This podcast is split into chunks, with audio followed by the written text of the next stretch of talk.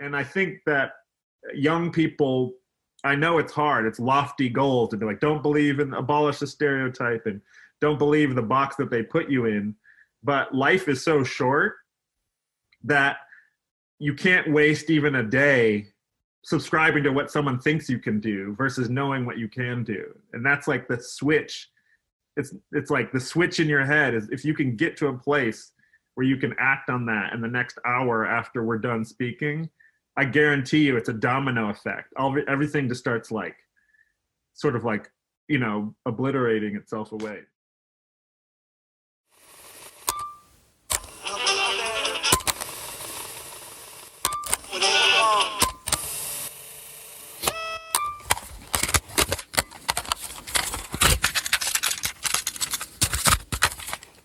Hello again. Uh, I hope you're well. I know it's been a little bit since one of these came out. Sorry about that. Um, um, hopefully we get more regular with them. I, my kind of aim is one a month. If that doesn't happen, that doesn't happen sometimes. No, no biggie really. Um, but yeah, so today's episode is a little bit different from what I normally do. Um, I feel like I say that at the start of all of them, to be honest. In this episode, I speak to one of my lecturers from university called Jim Williams, who is a gentleman that's done uh, a few different things in his career, and, and we sort of discussed them uh, briefly in the podcast, including um, he was one of the founding members of the Chase, uh, the design agency in Manchester, which have gone on to do really big things, including sort of the JD adverts that you see on Tally at Christmas time and things like that. Uh, he's the author of a book called Type Matters, uh, which is probably one of the better type books that I've ever come across, and it's gone all over the world. And we talk about that. Talk about how he got into teaching because he's obviously a lecturer at, at, my university. And yeah, that's pretty much it. I think. Um, I hope you enjoy.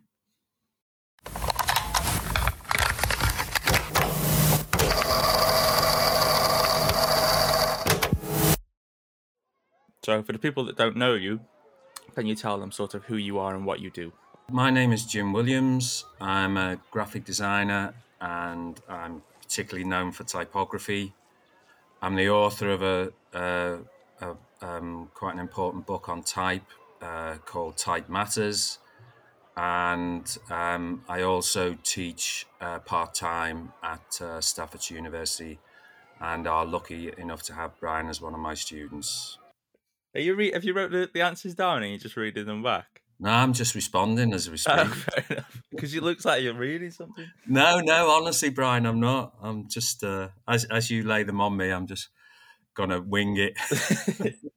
that's fine. So um, yeah, so obviously your career has been in design. Is that something that you've had an interest in from kind of a young age, or is it something that you got interested in later on? Oh yeah, yeah, yeah. Before before I even knew what it was, Brian. You know, when I was when I was like in, you know, the, the, the last year of my school and going into sixth form, I just really started to enjoy drawing letter forms. There was this. Uh, my first attempt at drawing letter forms was a, a black letter, and believe it or not, I've still got it. it's a little, it's a little like little compact mirror-sized piece of paper, and I've tried to create a black letter alphabet. And I I found that um, um, you know I could I could I had a I don't know just I just really enjoyed drawing letter forms, and then what happened was at, at my school in Liverpool um, I was studying A level tech drawing, but I, Brian I enjoyed the drawing but I couldn't do the maths. The maths just left me cold. But the, the, the, the, teacher who taught it was, um, we also ran a little print shop in the school, a little letterpress print shop. And he, sometimes I'd see on his desk these proofs, his letterpress proofs for, you know, dance tickets for people and, and stuff like that. And to be honest with you, I found that more interesting than actually trying to design a cog or a gear or, or something like that. You know, it's just like, wow, what's that? Okay, I'm interested in that. You know, and that that was it. Then I then I got to um, I did A level art, and I had an art teacher called John Sankey, and uh, he'd come from a design background, and he started saying to me, "Have you thought about graphic design, Jim?" Well, I would, they would have called me James. Obviously, it's kind of, um, yeah. And then that that was it, Brian. Once I knew what it was, that was, I knew that was what I wanted to do. I was very lucky because I've always been quite focused in terms of you know my subject and um, what I want to do. I'm kind of like that. I've, I've been thankful for that for a couple of times because I've I've know I've wanted to kind of do this from when I was about 13, um, and it's just kind of snowballed from there. So I've kind of like you know looking about now, there are some people my age that don't know what they want to do. Still, you know, they're still floating about from different things, and they're just going from job to job. But it is quite nice to sort of know early on what you yeah what you exactly want to get into.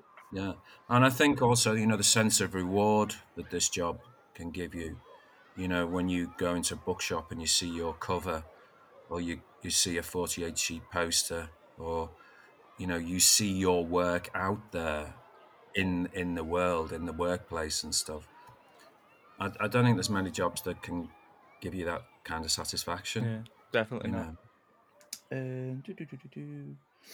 So yeah, this is just basically me stalking your your LinkedIn. But after graduation, you were moved down to London. You told me before you've had to at the very start you was like sleeping in a van and things like that. Um, and you work for a um, a design agency called Call it. I might butcher the name, but it's called Collett Dixon Pearce, which is kind of are they are they quite a well known agency?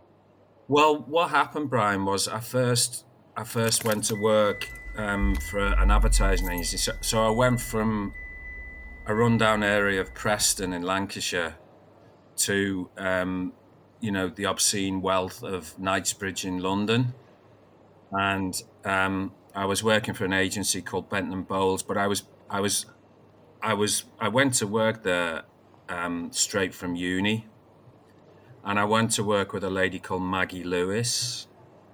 And Maggie Lewis at the time was one of the foremost advertising typographers. You know, she was very well known, very accomplished.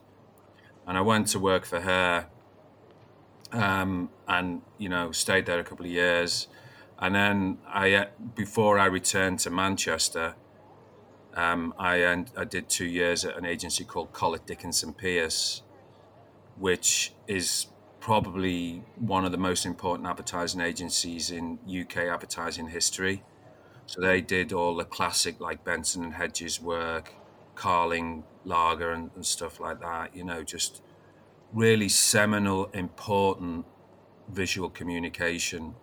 And I was there two years, and um, I got the opportunity to come back to Manchester um, as part, you know, at the beginning of the chase and stuff. So it's it's been a good ride.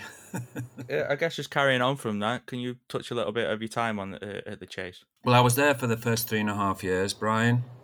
I was one of the first people up there, and uh, it was really um, when Ben Casey, the guy who set it up, he also taught me. He taught me at Preston, so I was going to work for someone that had taught me, who obviously I had a you know an enormous amount of respect for, and uh, you know it was great.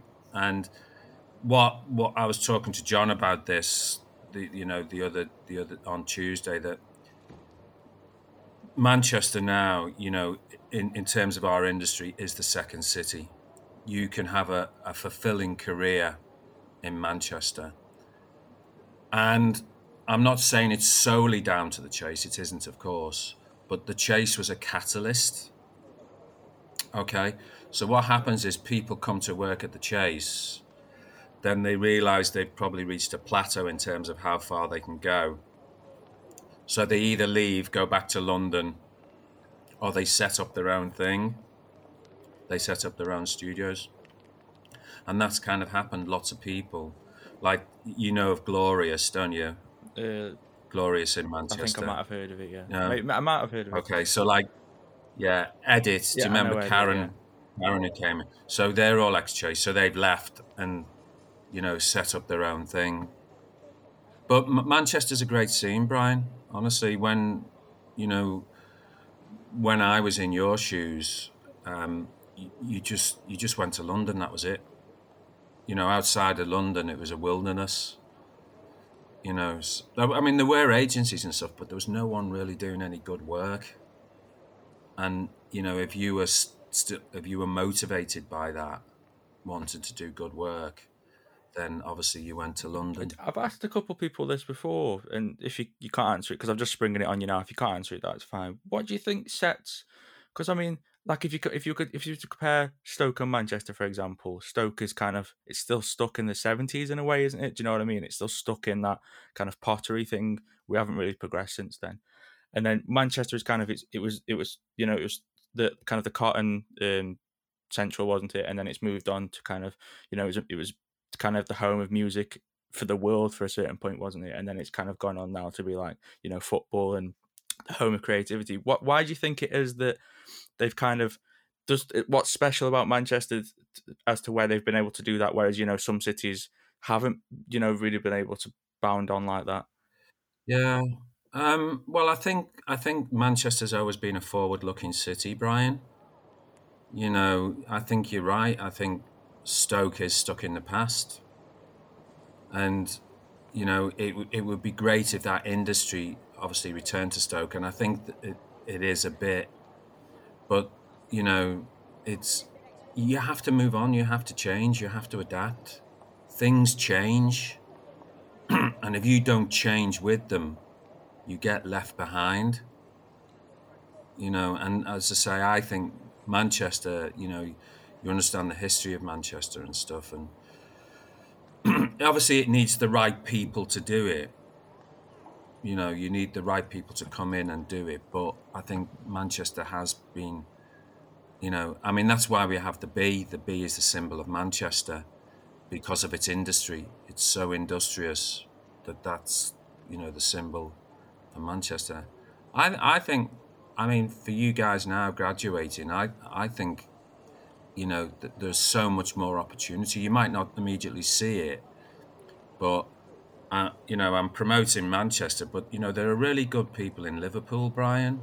There are good people in Birmingham, Leeds, um, Scotland has some amazing agencies and, and design companies. You know, so it's still it still is, you know, still I guess kind of focused in London, but it's it's it's not to the same degree. There's lots of good people outside of doing outside of London doing good work and getting noticed for it. So, um, yeah, you mentioned your book Type Matters uh, a little bit at the start. Um, could you go into a little bit more detail about how it sort of came to be? Well, what happened was, Brian, I was um, I was asked by a design company in Manchester um, to give a series of talks. I went to see them. I was actually looking for work, and I went to see them. And uh, obviously, in in the in the meeting, um, we started discussing typography, and the creative director and managing director said to me, "You know, Jim," said, "We're not very impressed with the level of typography uh, coming out, you know, from young from young graduates. So you know, we're a bit concerned about about their lack of understanding. So they said to me, would would I give a series of talks, and one of those talks would be just on simple, basic principles of you know how n- not software, Brian, not keyboard commands, just an understanding of what makes good typography. And um, I did this presentation, did this talk to, to the agency, and uh, I came home and, and, and all over the summer, this presentation, I just kept it on my desktop. It was just on my desktop. You know, I didn't know what to do with it. And when we started back at Staffs in the September, the course leader was at that point was a lady, uh, a lady called Barbara Ridley, who left Staffs to go to Glasgow School of Art and I just happened to mention to Barbara, said, Barbara, I've done this thing over the summer. It, it wouldn't take much for me to prepare it for print. Do you think the university would, would fund, would, you know, would fund it? And uh, sure enough, Barbara went off. She got the money. It got printed, and um, Creative Review picked it up, Brian, Creative Review covered it, and you know, for me, it wasn't a great piece of design. It was just simply a, a, a little booklet trying to help students to understand what makes good type. And um, they picked it up, and then literally, I came in one morning, uh, you know, because I'm only at staff's two days, and I came in one morning and opened me uni email, and there was just emails from all over the world. My, my inbox was just flooded with emails that they'd seen this thing on Creative Review and could they have a copy? And you know, the, the, university was very good. They they started sending them out. They start they were sending them to people all around the globe, Thailand, Portugal, America. But there was two, excuse me, there was two emails that really stood out. One was from a publishers in New York called Abrams, and the other one was from the design studio of Apple in California. And the guys, the Apple guys, was just simply asking for copies of of you know the booklet for their for their designers. So obviously we sent quite a few over to Apple in California and I then started entering into a dialogue with Abrams, and they were saying, Yeah, we've seen this thing on Creative Review. Have you thought about making it into a book? And I said, Well, you know, my wife has often said to me, Why don't you do a book? Even if you just do it for yourself, you put everything down, you know, and, you know, just see how it goes. Now, I, I had a, a, a I had a couple of conversations with Abrams, and um, it, they they decided not to go ahead with it uh, for whatever reason. But that that kind of gave me the confidence to think, well, maybe there is something in it. You know, maybe I should try and do something with it. So what I did was I I did a lot of research and I found I think it was four or five publishers that I thought would be right for that book and um, I I got some lovely responses. You know, you you what you have to do is pr- promote uh, uh, is to um, contact the commissioning editors, and they were lovely, Brian. Really lovely. They were all really complimentary. Some of them asked me to one one of them asked me to do it as a handbook for InDesign, and that's what it wasn't about. One asked me, one said that, that they were currently working on a book on typography and would I consider writing a chapter for them? Um, and then there was one who just said, Look, we love the book, we can't do it now, but I would be happy to advise you on any deal that you get. And then, sure enough, I sent it off to Merrell, and Merrell um, were really on it, Brian. They just knew straight away. And their their creative director was a lady called Nicola Bailey. And as soon as Nicola Bailey saw the, des- the design proposal, because I, I submitted a design proposal as well, which was in this notebook form. And she just got it straight away, Brian. And yeah, I got a deal straight away. And um, the rest history, as they say. what was the um, what was the process like from going sort of the from the sort of the note the the idea that you had at the beginning in terms of? I assume it was just like a little paper flip book, and then they've taken that into a full yeah, thing. It was just a little twenty page A4 landscape booklet yeah. that led to this hundred and sixty page, um, you know, book, and um, it, was great. You know, I, I think I think you know, Merrell were, were the perfect publisher for it because they didn't, you know, they supported the design. They they got it straight away. They got the you know the connection with the notebook feel, you know, so that it becomes something that you keep close by. You know, we all as designers and creative people, we all have notebooks. We all keep notebooks. We jot ideas down. We jot down things that we see that we think, well, that might be useful for that project uh, so that I had, I, I, presented them more or less with a, a, a complete concept, um, and they went with it straight away. Some of the other publishers that I spoke about, I wouldn't have had the control on the design, and that was fundamental for me. It, it, it the book either went ahead as I saw it, as I envisaged, or it just didn't go ahead. And um, Merrell were just right from day one. Yeah, we get it. We get the connection. We understand what you're doing, and we'd love to publish it. And then um, they thought Merrell thought that it would only ever there'd only ever be uh, an English an English edition, and then it went on to be translated into German and Dutch to other languages. So yeah, it was Dutch is quite high in it because the Netherlands are kind of they're they're quite designed, you know, they're designed forward, aren't they? So the idea Yeah. that it's over there is kind of cool. Yeah, yeah. Well, I think I think I think part of the the book, the success of the book, is the way it looks as well, Brian. You know that people that, that they understand the connection that the book is trying to make. That it's like a notebook. It's like it's something that you keep close by. You you know, and the number of times you know I've gone into agencies and design groups and I've seen the book there on people's desks, not up on a shelf where you, you have a quick flick through it and it, it stays up there for 20 years. You know, going in and seeing it on people's desks, kind of, yeah, maybe I did get it right. Maybe. No, it did. Honestly, as I said in the email to you, I've I've read different type books. Obviously, I've got some behind me. Yours is probably one of, if not the best one I've come across. It's very clear, it's very concise, and you see it. It's access. It's accessible, Yeah, Brian. you don't need a high bar uh, to, to understand it, do you? Whereas some other ones, you know, they might have some language, but even in, with yours, Yeah. I think it does explain the language, doesn't it? It talks about you know yeah. ligatures and things like that, but it will Yeah, I explain what a ligature is as well.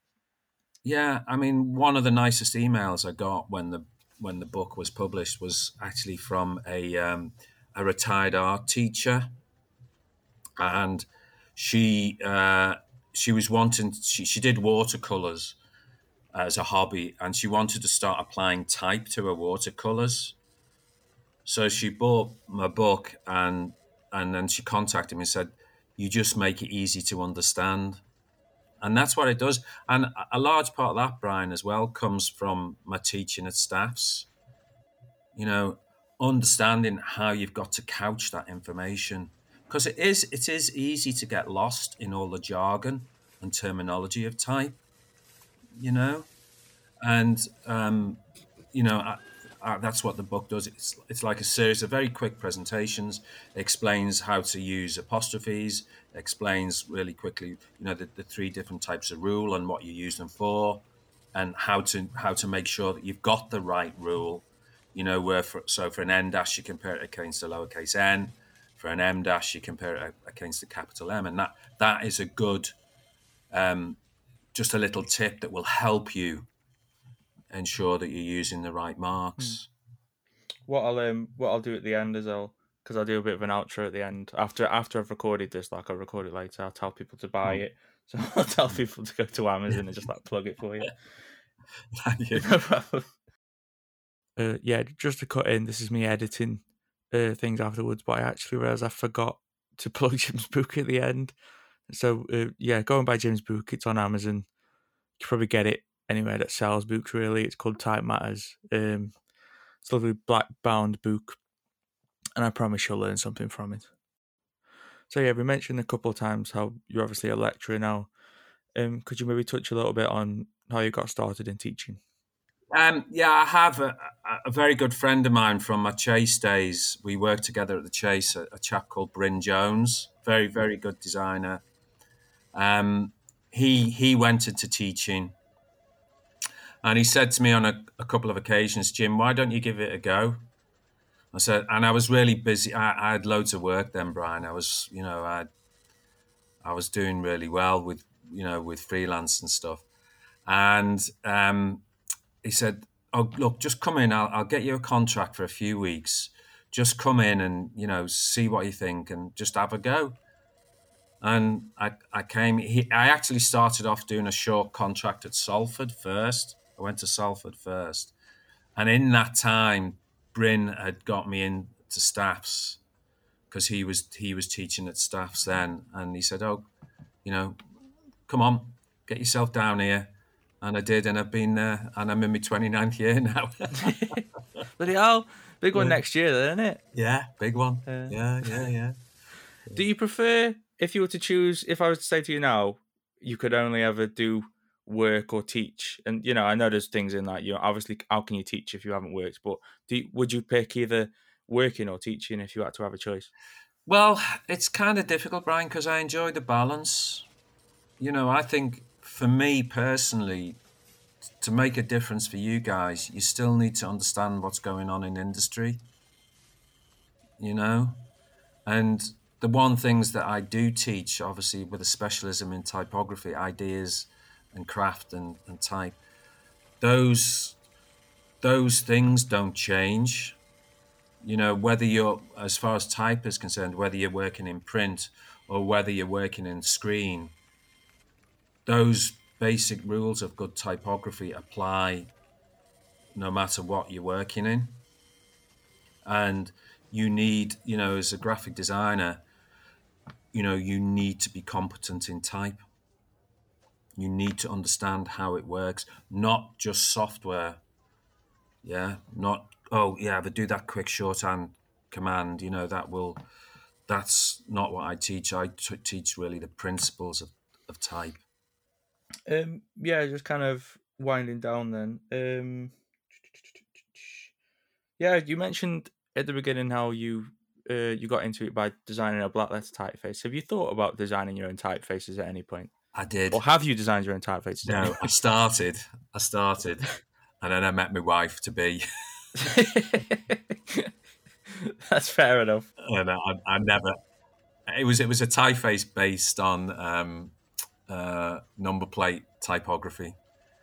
And uh, I, I never I, I think I did I think I did about 10 characters and just just ground to a halt You should go back to it. yeah Make it maybe maybe when I retire Brian I've only got Yeah, a few could years left I might I might pick that up again and design a typeface Start your own type foundry. yeah. Um, yeah. So at the end of all of these, I ask people the same question, which is it's kind of a bit fumbled, but if you could go back in time and give yourself a piece of advice, I didn't put this in the email, I just completely forgot. But if you go back in time and give yourself a piece of advice when you first started, what would that be? And also, if you could give somebody who's graduating right now a piece of advice, what would that be? gosh Brian you put me on the spot here mate I know I didn't put it in the Yeah. email. I'm so sorry. what would that advice would I give myself? Um, do you know what, Brian? I'm really content. I I'm quite happy with the way everything worked out for me. Uh, I, I can't, you know, I, I feel I feel very lucky that you know those first few years of my career I worked with some of the biggest names in the industry. You know, I worked. I then went on to help found the Chase. You know, so and I've, I've, I've outside of you know outside the teaching, I've been self-employed for many years and and still enjoy that. You know, so for myself, I don't, um, uh, you know, um, I can't think of anything that I'd say to myself. I wished I'd done that because I'm actually really content. The advice I'd give to students um, is type makes the difference. Okay, if you go, if you, if you, I mean, like a number of students from staffs have actually gone on to get jobs because of their their typogra- because of their typography. So, for example, there's a lad who works at Love in Manchester called Harry Heptonstall, and he was he was really good with type, and he went straight from um, staffs to the Chase. Then he worked at the Chase for a few years, and I think I I, think you know for, for what is a small provincial agent um, uh, university, we do actually punch above our weight. We do get students into really good design companies. And I think that is testimony to all the teaching staff, Brian. Everyone at works at, at, at staffs, John, Sam, Richard, and myself. And then, you know, we're all, we do all care. We care about trying to make the difference for you. you know, and you know we do we do okay, I think. Hello, it's just me. Even though it was me, I think. I don't know. Um so yeah, I hope you enjoyed that. Um I did ask Jim at the end if there's any way you can find him online and he just said uh, through LinkedIn. So if you just search Jim Williams he will he will pop up. Uh, he's holding a book in his photo, I think. But yeah, it's nice to be doing this again. Um I don't know when the next one of these will come out. Hopefully soon. I, I don't know, I'll be honest. Um so I don't know if you will have noticed, but I've kind of tried to include an audio bed in parts of this. Um, it's kind of just kind of messing about with things to see how it sounds. It's it's kind of got. I just I was just listening to sort of more high end produced podcasts, and and they had this thing where like if somebody was talking about it raining, they they had the sound of rain in the background, and I thought it created a bit of an atmosphere. So I I, I tried to do that. Um, I'll see in post. I'll ask some people whether it was better or whether it, whether it was worse. Um, but yeah, that might be a thing I do from now on. But yeah, I shall see you all next time.